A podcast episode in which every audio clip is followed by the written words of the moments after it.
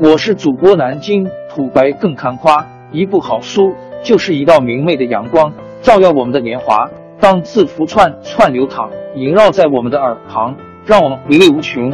天津上元书院又和你们见面了，欢迎您的收听。听众朋友们，大家好！开讲前先打个小广告，作为主播，你们的关注和打赏是对我努力工作认可的结果。谢谢听众，天津上元书院、南京土白更堪夸主播最新专辑《平化祖国华夏上下五千年》终于上线了，一部宏伟巨作。我们的祖先以伟大的创造力、强大的生命力和巨大的凝聚力，世世代代繁衍生息，历尽磨难，从远古走到现在，从蒙昧走向文明。全书共计两百八十三回。作为播客，我劳动我所得，付费的有声书来了，你愿意为此花钱花时间吗？评话中华上下五千年专辑的进度更新按听众的关注和评论而定。喜马拉雅号 UID 七三二六四零二二，微信号 sh 八五七三零一。多多关注，多多打赏，谢谢大家，谢谢。下面正式开讲《评话中华上下五千年》专辑。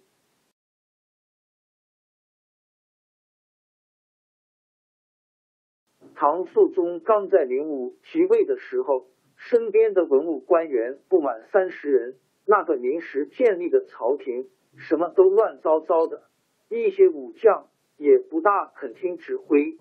肃宗要想平定叛乱，多么需要有个能人来帮助他。这时候，他想起他当太子的时候的一个好朋友李密，因帝就派人把李密从颍阳在今河南省接到灵武来。李密原是长安人，小时候很聪明，读了不少书。当时的宰相张九龄看到他写的诗文，十分器重他。称赞他是个神童。肃宗当太子的时候，李密已经长大了。他向玄宗上了奏章，对国家大事提了一些意见。唐玄宗看了很欣赏，召见他，想给他一个官职。他推说自己年轻，不愿做官。玄宗就要他和太子交个朋友。以后他经常到东宫去，太子也特别喜欢接近李密。把他当作老师看待。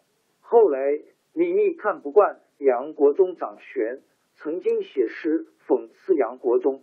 为了这个，他被杨国忠排挤出长安。他看到政局混乱，不愿受这个气，索性跑到颍阳隐居起来了。这一回唐肃宗来请他，他想到朝廷正遭到困难，就到了灵武。唐肃宗看见李密。真像得到宝贝一样高兴。那时候的临时朝廷不那么讲究礼节，唐肃宗跟李密就像年轻时候一样进进出出都在一起，大小事情全都跟他商量。李密有什么主意，唐肃宗没有不听从他的。唐肃宗想封他当宰相，李密可不愿意。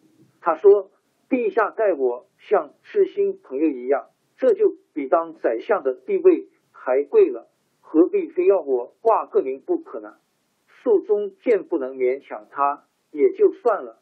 李密在乡间隐居的时候穿的是布衣，到了灵武还是那件旧的布褂子。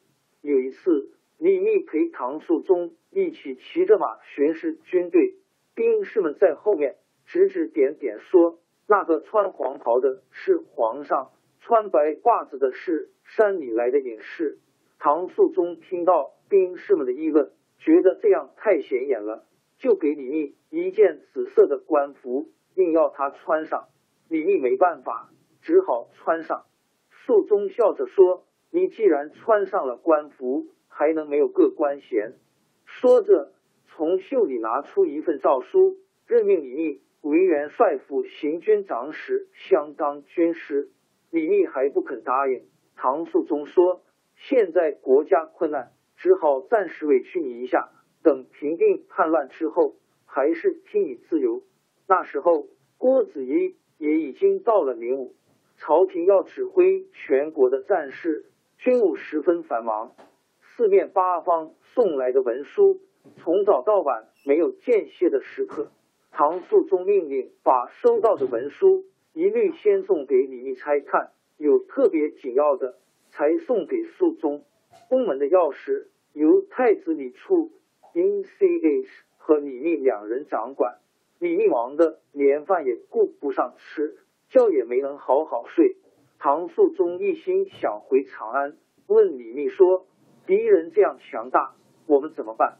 李密说：“安禄山发动叛乱。”真心帮他出力的是少数，其余都是被迫参加的。照我的估计，不出两年就可以把他们消灭。接着，他又给肃宗定了一个军事计划，暂缓收复长安，派郭子仪、李光弼分两路进军河北，攻打叛军老巢范阳，叫叛军进退两难，再发动各路官军围攻，把。叛军消灭。第二年春天，叛军发生内讧，安禄山的儿子安庆绪杀了安禄山，自己称帝，要消灭叛军。这本来是个好机会，但是肃宗急于回长安，不听李密的计划，把郭子仪的人马从河东调回，强攻长安，结果打了一个败仗。后来郭子仪借了回纥。我国古代北方民族之一河阴 H 的精兵，集中了十五万人马，才把长安攻了下来。接着又收复了洛阳，叛乱头目安庆绪逃到河北，史思明也被迫投降。唐军收复了长安和洛阳，唐肃宗觉得心满意足，用骏马把李密接到长安。唐肃宗的宠妃张良娣。和宦官李辅国嫌李密权大，早就互相勾结，想把李密除掉。太子李处发现张良娣他们想害李密，就告诉了李密。李密说：“不打紧，我和皇上有约在先，等收复京城，我就归山，就没有事了。”这回李密见唐军收复两京，算是了却一个心愿，决心离开朝廷。有一天晚上，唐肃宗请李密喝酒，并且留他一起睡。李密趁机会就对肃宗说：“我已经报答了陛下，请让我回家再做个闲人吧。”唐肃宗说：“哎，我和先生共了几年患难，现在正想跟您一起享受安乐，怎么您倒要走了呢？”李密恳切的说：“我和陛下结交太早，陛下太重用我。”信任我，就是因为这些缘故，我不能不走。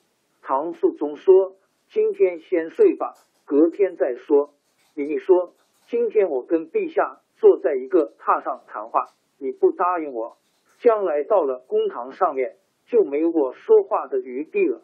如果你不让走，那就等于杀我了。”唐肃宗虽然不愿让李密离开，但是经不住李密一再请求。只好同意。李密到了衡山，在今湖南省，在山上造个屋子，重新过他的隐居生活。李密走了以后，唐肃宗身边少了一个正直的大臣，李辅国等一批宦官的权力就王朝更迭，江山易主，世事山河都会变迁。其实我们无需不辞辛劳去追寻什么永远，活在当下。做每一件自己想做的事，去每一座和自己有缘的城市，看每一道动人心肠的风景，珍惜每一个擦肩的路人。纵算经历颠沛，尝尽苦楚，也无怨悔。感谢您的收听，朋友们，让我们下期再见。